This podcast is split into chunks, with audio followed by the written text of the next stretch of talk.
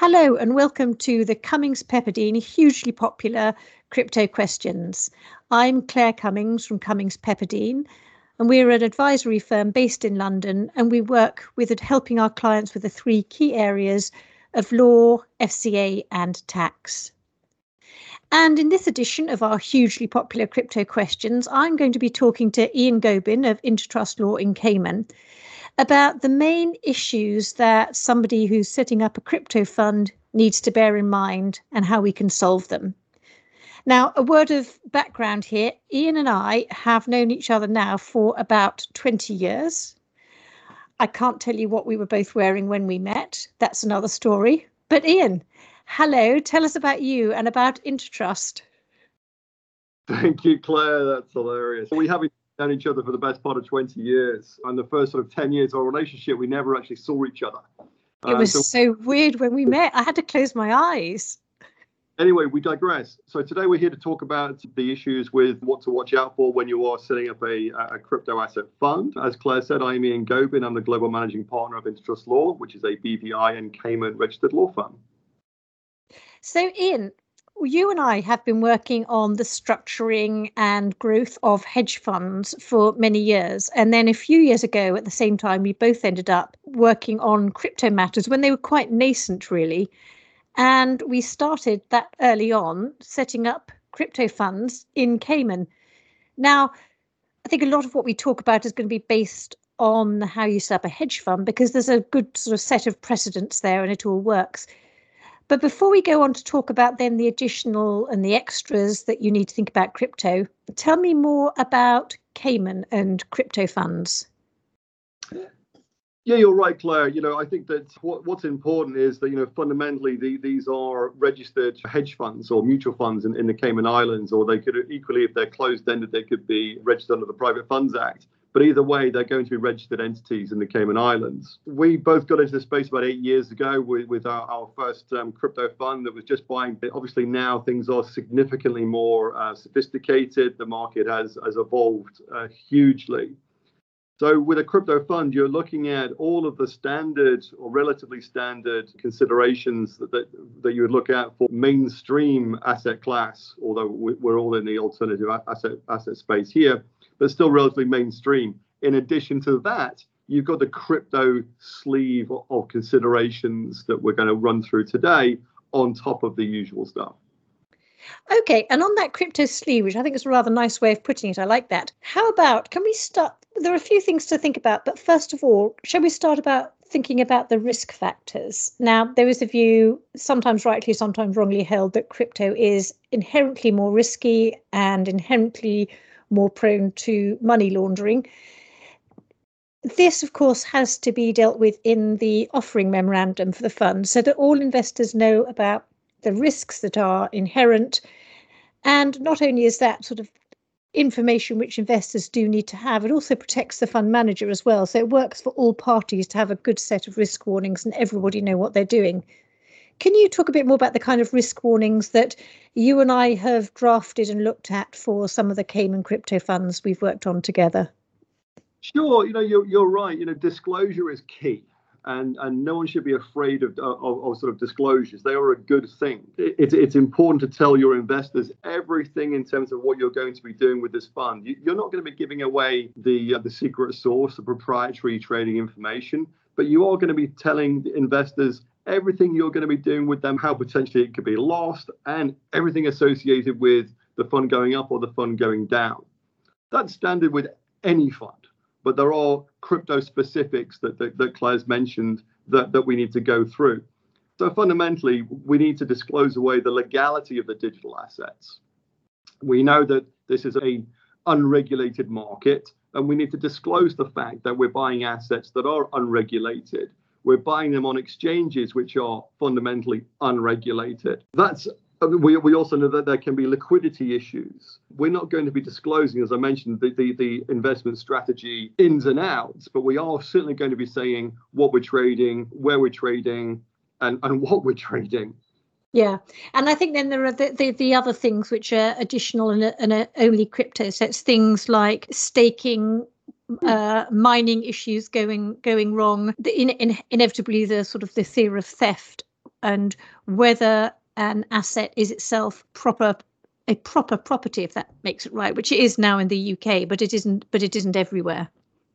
No, and, and, everything that you're doing in terms of you know whatever your policy is on custody, valuations, insurance, coin provenance, everything is is dis- disclosable, both as this is what we're doing and then the corresponding risk factor.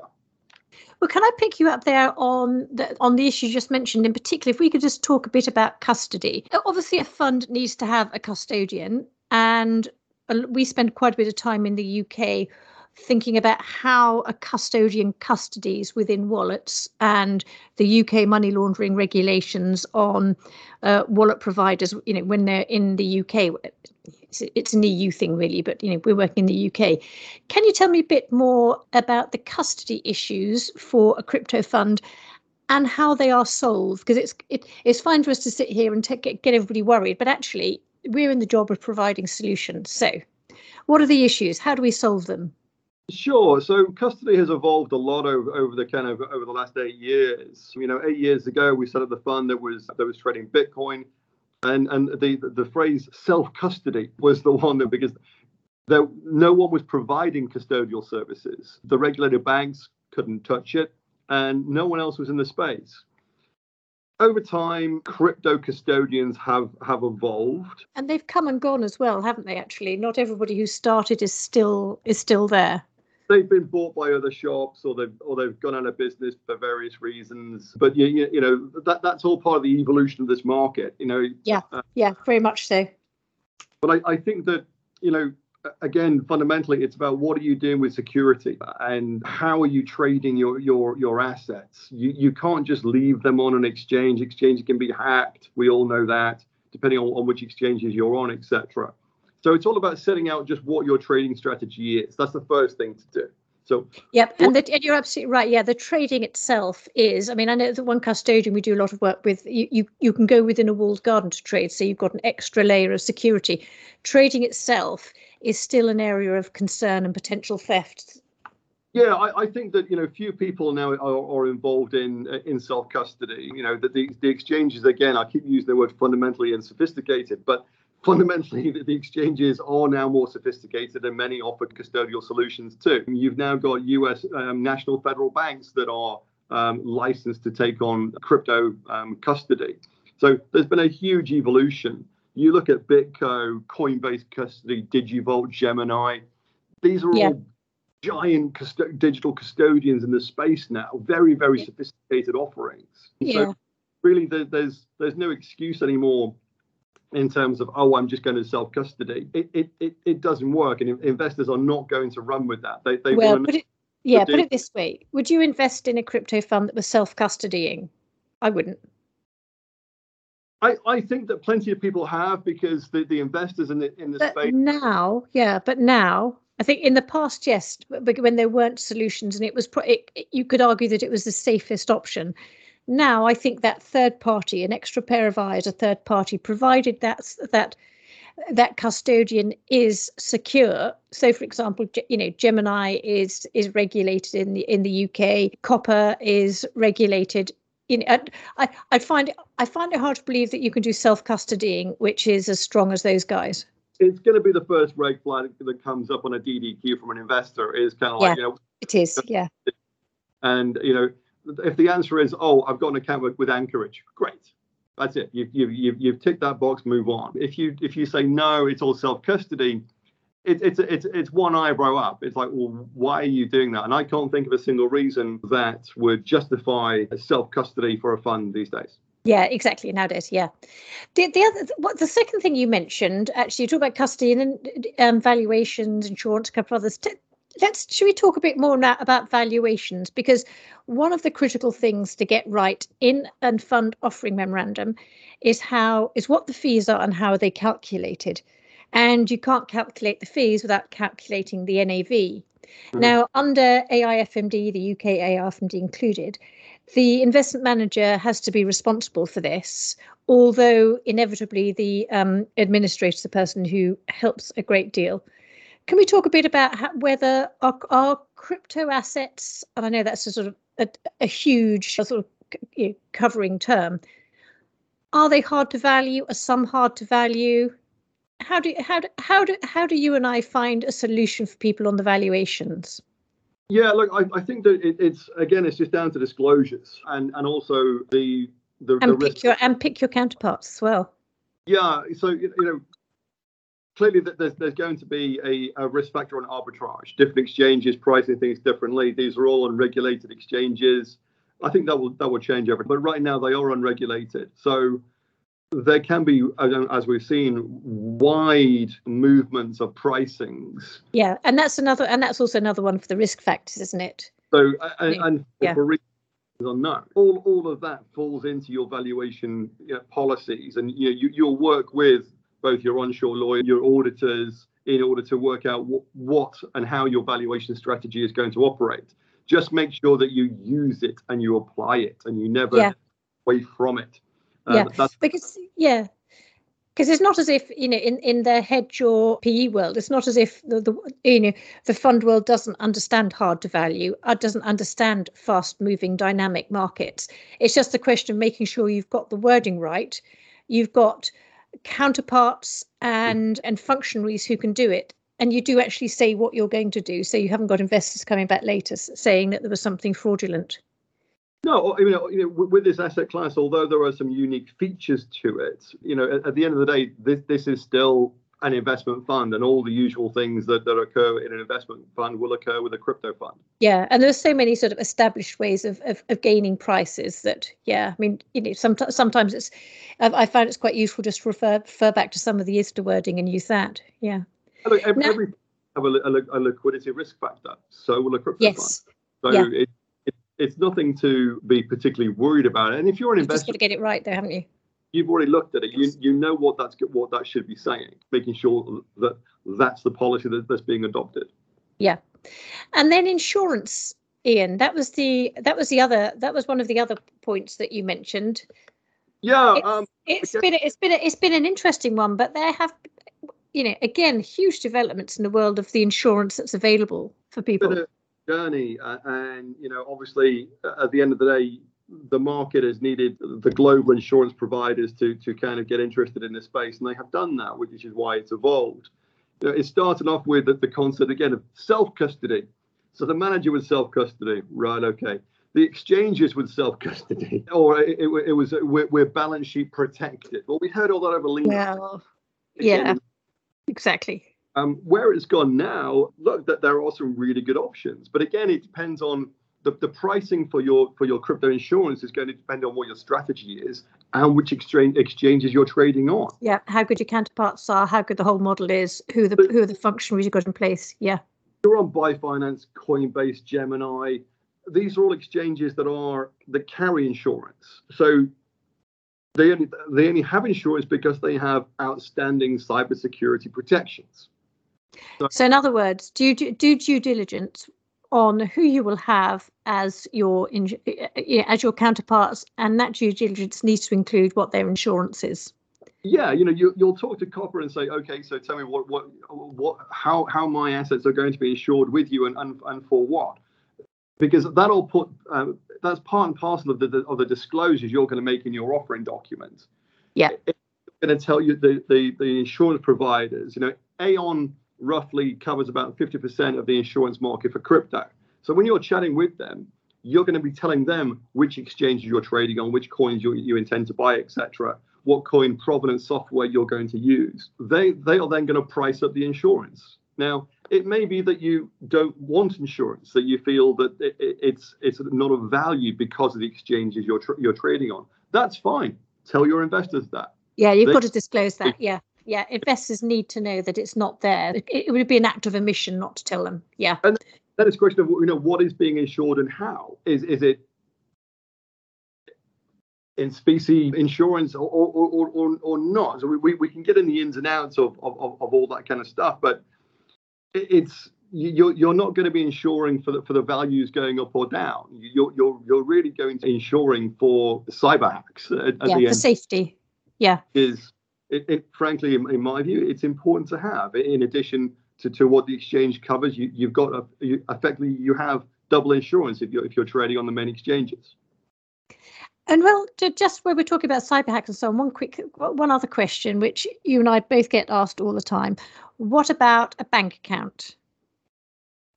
Yeah, again, uh, um, it's something which were, which was at the beginning of this market very, very challenging. Well, actually, um, at the beginning, it wasn't so challenging. A lot of people were offering bank accounts. Then, uh, that was that was the problem. There were too many of them, and then yeah, then they stopped. And then, that, and then the bad boys disappeared, and uh, ICO um, boom. That, that that's when everyone ran for cover on in, in the banking world.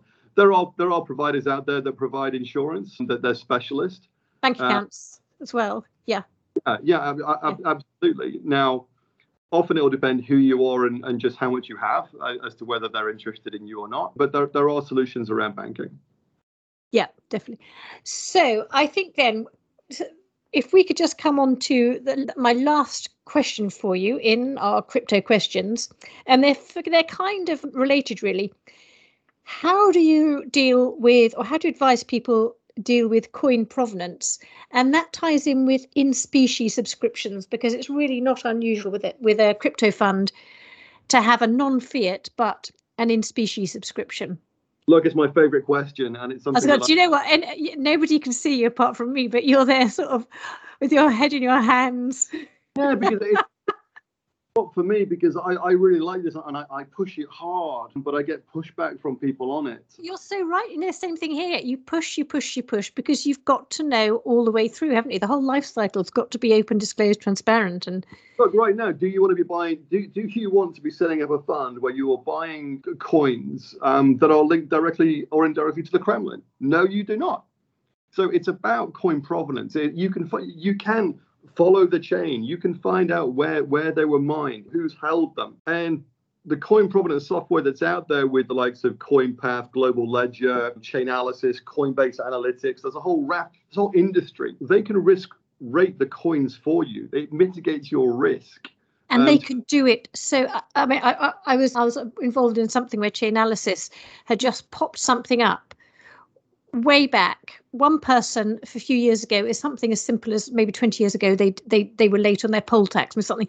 It's so sophisticated now. So yeah there's no there is there's no there's no excuse really for playing dumb when we as also we all know that yeah this is it the bad boys send the money for things like child pornography the north korean missile program eh, the kremlin it's you know it nobody wants to be part of that well, you want to make sure that you're not buying that stuff. And, exactly. You know, so don't. Yeah. So themselves, the, the main exchanges do a really good job. But but again, you they they're deploying such software. But you as a manager, you know, my view is that you should be ensuring that you are using coin provenance. The investors' monies are not at risk with such such coins or, or such coins being being purchased by you. That ultimately could, if they have been stolen, if, if they are uh, linked elsewhere, can suddenly become void.